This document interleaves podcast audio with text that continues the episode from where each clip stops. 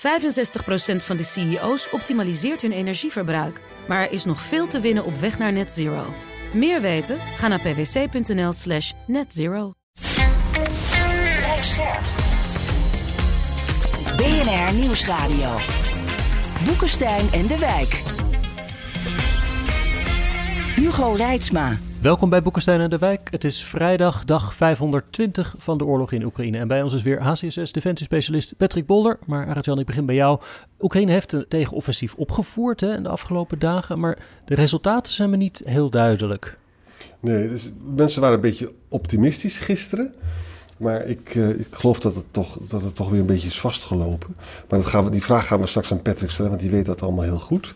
Ik ga eventjes gewoon de feitjes opnoemen. Uh, je hebt dus die westelijke as. Hè? Dan ga je dus richting Melitopol. Ja. En dan hebben ze het dorp Robotine hebben ze veroverd. Dat is helemaal platgeschoten overigens. Hè? Uh, en dan, dat is ten zuiden van Orikiv, weet je wel. Dat is die westelijke as. En volgens mij zitten ze daar nu weer een beetje vast. En dan heb je de oostelijke as. Dan wordt er gesproken over het dorp Staromajorske. Dan zie je er ook zo'n filmpjes van. Ze helemaal aan gort geschoten. Het is ja. werkelijk verschrikkelijk. De Russen die daar zitten zijn moe, de Russische troepen. Uh, en, en het volgende dorp ligt hoger. Dat is Staron Livnina. En dan ga je dus richting Berdiansk. En dat is natuurlijk ontzettend moeilijk hè, om, om dat te doen, omdat het hoger ligt. Want dan kan je makkelijk naar beneden schieten. Hè? Hm. Het geen wonder dus dat Oosinga gisteren bij Nieuwsuur zei van... nou, ik verwacht niet gelijk een doorbraak. Is alleen nog maar de eerste linie. Hè? Maar goed, verder hebben we de Russische aanvallen op de havens in en, de, in buiten Odessa gaan gewoon door. Maar er zijn ook aanvallen op vliegvelden van het westen van Oekraïne. En hm. daar gebruiken de Russen ook hun dure Kinzhal-raketten voor. Waar ze er niet zoveel van hebben. Waarom gebeurt dat, Patrick, die vliegvelden? Omdat natuurlijk de Oekraïners vanaf die vliegvelden hun uh, Sukhoi 25 laten opstijgen met die Storm Shadows eronder. Ah, ja. Als je de vliegvelden uh, platlegt, of je eigenlijk alleen maar de startbanen ondermijnt, of uh, gaten erin kunt gooien met die kinzal, huh? dan kunnen de vliegtuigen niet meer opstijgen, kunnen ze de Storm Shadows niet afvuren. Huh. Dus vermoedelijk zijn de Oekraïners nu bezig om dat te repareren. Ja, uh, als je goed militair opereert, home-based operations, en dat hadden wij vroeger ook nog in de Koude Oorlog, heb je ook ploegen die gereed zijn zogenaamde rapid runway repair uit te voeren.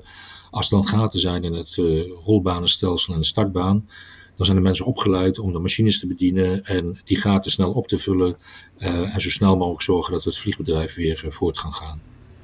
Oké.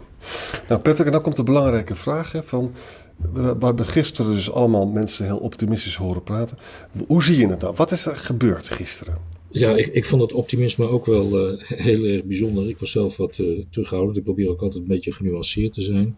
Um, is dit inderdaad de hoofdaanval? Nou, wat ik al vond is dat de, de dag ervoor werd er allemaal, ook van Oekraïnse zijde, al geroepen: ja, morgen gaat het gebeuren en we hebben goede resultaten. En ook Zelensky zelf. Ja. Dat doen ze anders nooit. Hè?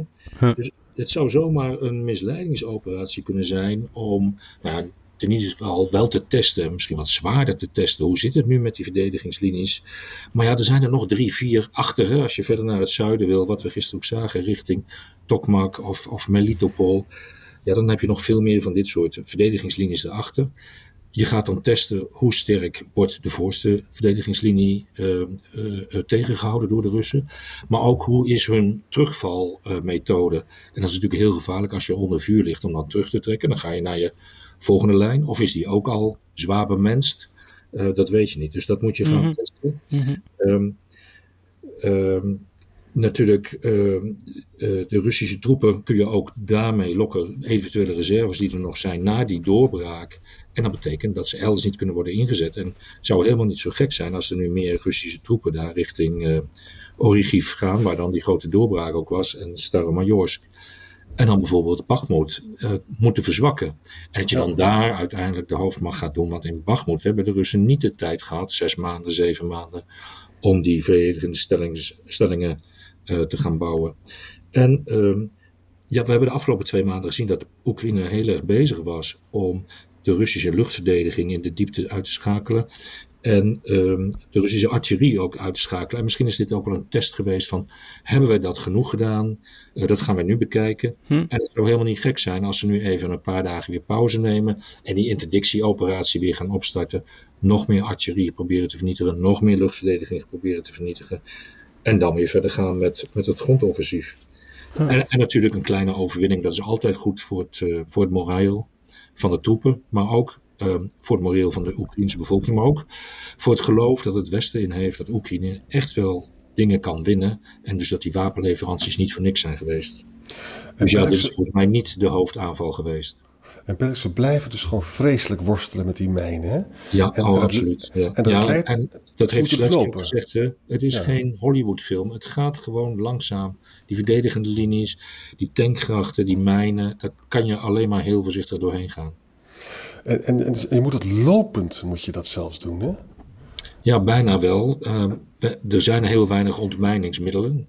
En als je die inzet, uh, bijvoorbeeld een tank met, met een soort uh, roller voorop met klepels, om die mijnen allemaal uh, kapot te laten schieten, dat gaat vrij langzaam. Dan ben je een lonend doel voor de Russische artillerie en de antitankwapens. Maar bovendien heb je dan maar één spoor vrijgemaakt, waar iedereen dan ook met de volgende infanterie en tank infanterievoertuigen en tanks achteraan moet rijden. Hmm. Ja, dan ben je natuurlijk super kwetsbaar. Dus je wil dat eigenlijk over een breed front doen.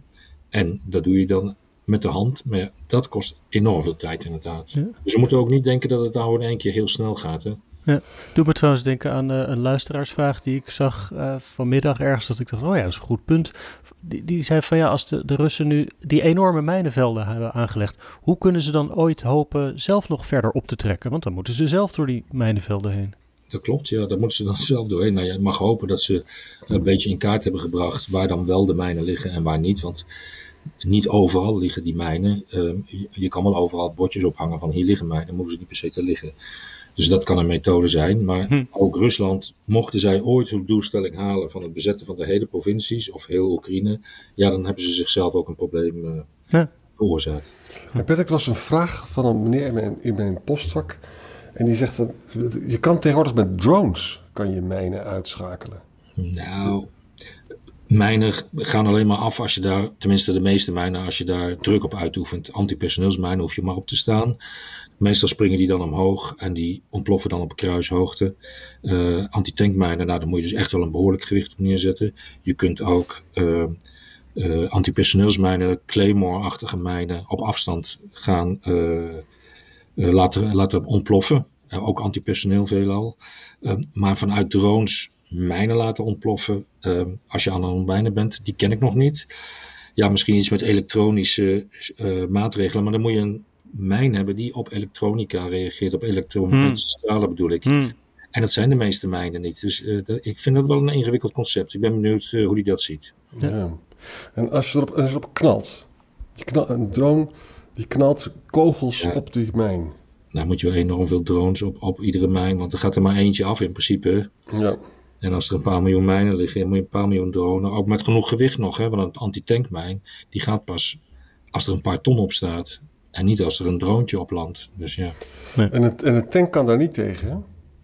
Nou, vaak is het dan de, de track, de, de, de rupsband, um, die dan um, uh, eraf knalt. Ja, en dan sta je als tank stil. Hm. En als een tank door de loopgraaf gaat, dan gaat hij dus helemaal omhoog. En dan kan je hem in zijn belly schieten. Uh, nou, de tankgracht is dat. De loopgraaf kan die waarschijnlijk ja. wel zo smal dat hij kan uh, oversteken. Maar die tankgrachten die zijn zo groot. Ja, gaat eerst naar beneden. En als hij aan de andere kant eruit komt, dan steekt hij eerst met zijn neus en zijn onderkant erboven. Dan zou je hem kunnen raken, inderdaad. Moet je wel precies op de goede tijd uh, het anti-tankwapen gereed hebben staan en daarop richten. Is niet eenvoudig, maar is natuurlijk wel een zwak punt bij zo'n tank.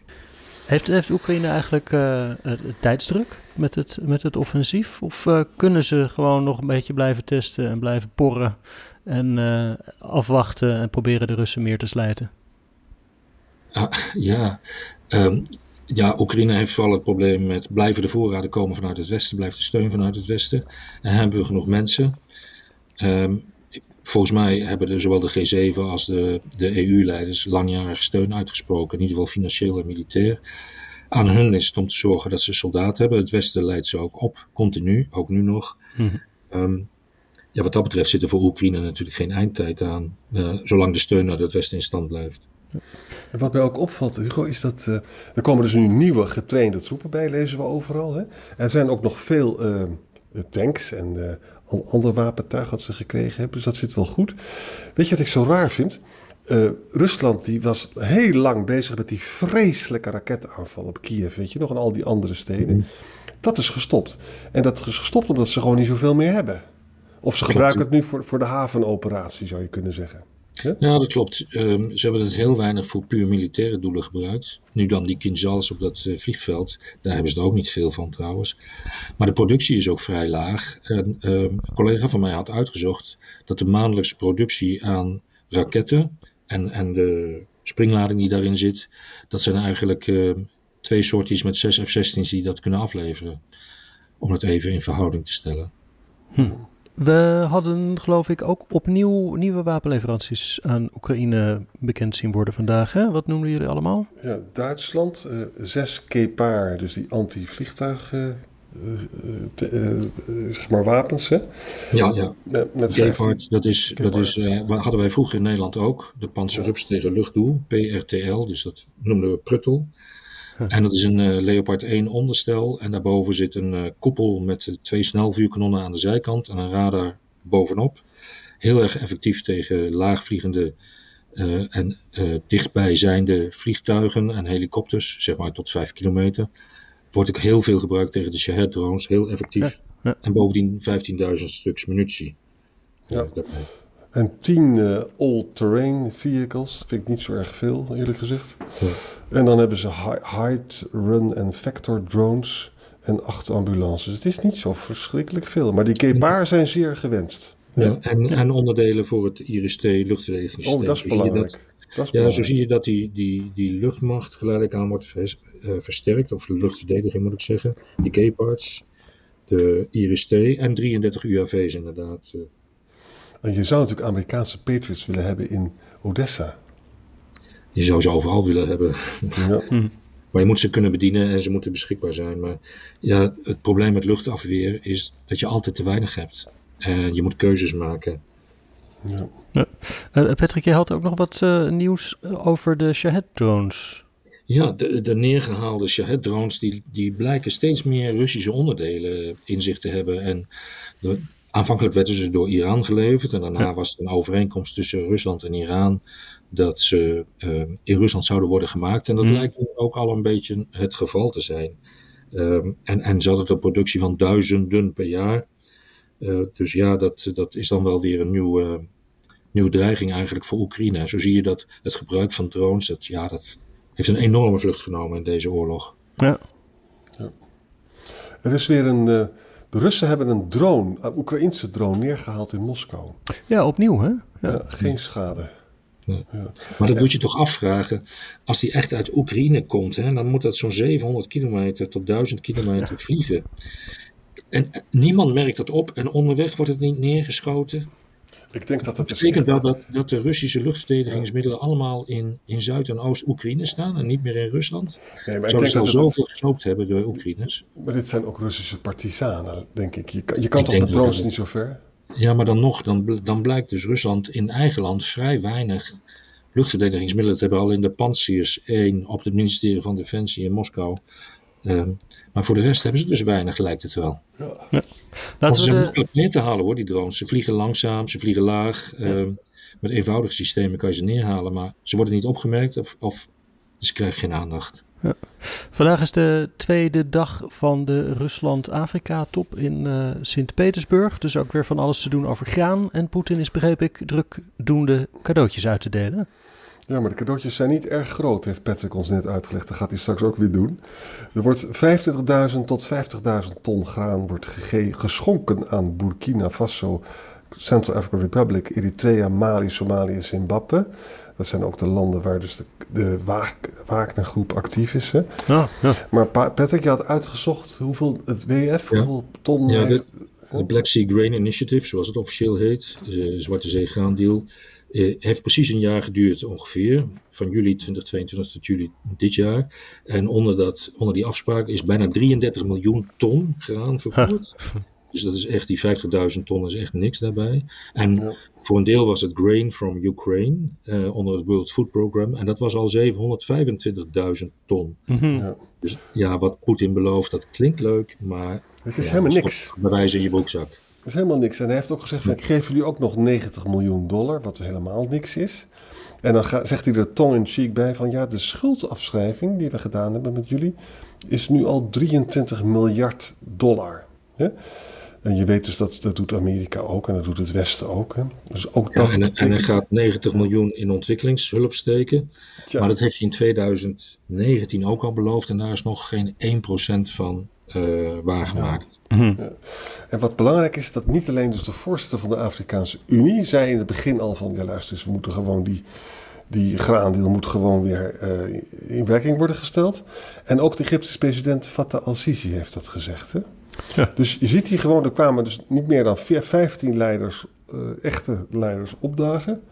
En die zaten ook nog te mopperen. En, en, en Kenia zei ook van, dit is gewoon een, een Ja. dolkstoot in de rug. En Poetin heeft wel toege- eh, toegezegd dat hij zorgvuldig gaat kijken naar het Afrikaanse vredesvoorstel. Nou, ik weet niet of jullie gezien hebben wat het is, maar Ja. het is zo vaag als, als, Ja. eh, als dat. Nog vager dan het Chinese voorstel, wat eigenlijk alleen maar internationaal erkende uitgangspunten was. Dus Ja. daar kan je heel serieus naar kijken. Maar als Nou ja, dus is- een van de punten was dat de soevereiniteit van landen gerespecteerd moet worden. Dus dat ja, dat zou je zeggen. goed voorstel. punt. Ja, daar kan niemand het mee oneens zijn. Dan. Ja, ja. Hm. En, en die verscheen opeens weer, jongens.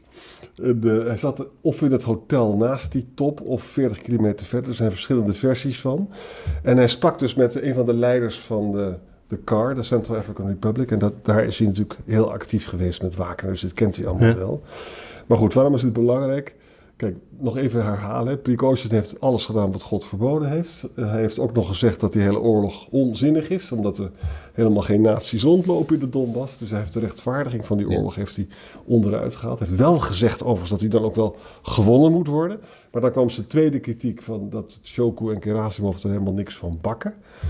Nou, hij heeft het allemaal gedaan. En vervolgens vijf dagen later mag hij gewoon lekker met dertig andere Wagner jongetjes met Poetin thee drinken. Eh, en de grote vraag is natuurlijk van, hoe is het nou toch mogelijk dat hij niet gestraft wordt en dat hij hiermee wegkomt? Hè? En dat hij hier ook weer verschijnt. Ja, ik denk dus dat, dat Prigozhin is A, heel populair. Het is echt heel populair, ook, ook Ja. bij, bij het leger. B, het is een belangrijke speler met een miljardenconcern. Want ja, in, als je dus de Wagner-jongens daar rondlopen in Afrika, dan heb je dus ook al toegang tot al die mijnen daar. Hm. Hè? En hij heeft trouwens ook in, in, eh, in Rusland zelf, hè, hij was de grote cateraar. Het bleek ook dat Poetin hem dus een miljard eh, eh, dollar per jaar betaalde voor al dat voedsel. Het is, ik weet het niet. Hij, hij, hij moet, hij durft, kennelijk durft Poetin op dit moment het niet aan om Prigozhin aan te pakken. En dat kan toch niet anders worden gezien dan dat, dat zijn positie heel erg verzwakt is. Wat denken jullie? Poetins positie, ja. Ja, Ja, hij heeft Prigozhin nodig voor, ik denk ook de Afrika-operaties. En daar zal hij een deel van de, van de winst afromen van Wagner. Want die maken natuurlijk enorme winsten, want die beheren daar olieinstallaties en mijnen en eh, weet ik veel wat allemaal. goud. Ja. Goud inderdaad, ja. Ehm hij, Prigozhin weet iets van Poetin, eh, wat Poetin niet vrij wil geven. Ja. En, en het is een wederzijdse afhankelijkheid hier. Eh, ja, ik, ik weet het ook niet goed. Eh, Hmm. Het verbaast mij. Ik had gedacht, Prigozhin eh, heeft geen lang leven meer nadat hij die opstand heeft gedaan. En zelfs Russische militaire vliegtuigen heeft neergeschoten. Ja, ja. Laten neerschieten, waarbij ook nog Russische militairen zijn eh, gesneuveld. En dan toch vrij rondlopen. Ja, ik, ik, te gek voor woorden. En ik kan me ook niet voorstellen dat de Russische volk hier geen vraagtekens bij heeft. Maar ja, die durven niks meer te vragen, want dan word je de gevangenis ingegooid. Ja. Want dat filmpje, weet je nog, dat filmpje van Prigozhin, waar hij alles in zei, wat God verboden heeft, Ja. is dus eh, door een derde van alle Russen be- bekeken. Dus die weten donders goed wat er aan de hand is. Weet je, en Poetin kan ook helemaal niet Shogu of Gerasimov ontslaan. Want dan doet hij wat Prigozhin gevraagd heeft. Dan zou hij nog zwakker zijn. Dus Ja. moet hij met die jongens doorgaan. En dat zijn volgens mij ook niet de, de potentiële Nobelprijswinnaars.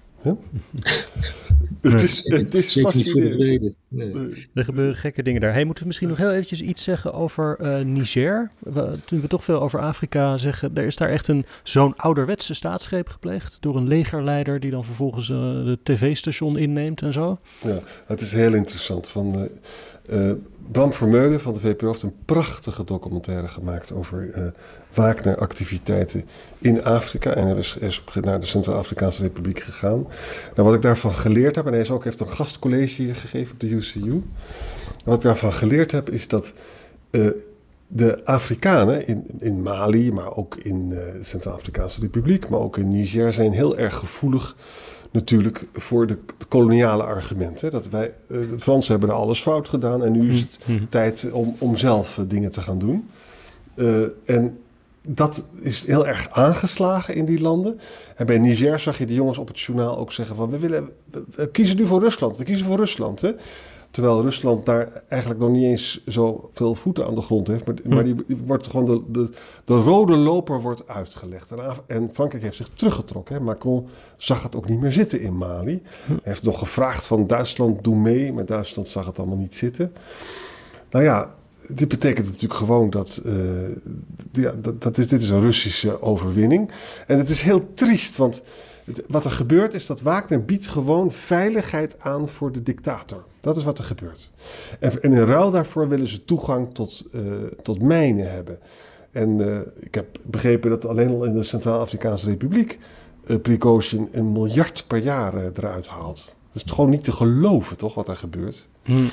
En, Ja, eh, die- die Afrikaanse landen. Kijk, bij Mali was het zo dat we samen met de Fransen onder andere in een VN-missie zaten om de Ja. Malinese regering te ondersteunen in de strijd tegen rebellen. Maar de Malinese regering die heeft eh, gezegd van nou, de VN die treedt veel te zacht op. Jullie moeten weg, dus het mandaat is niet verlengd.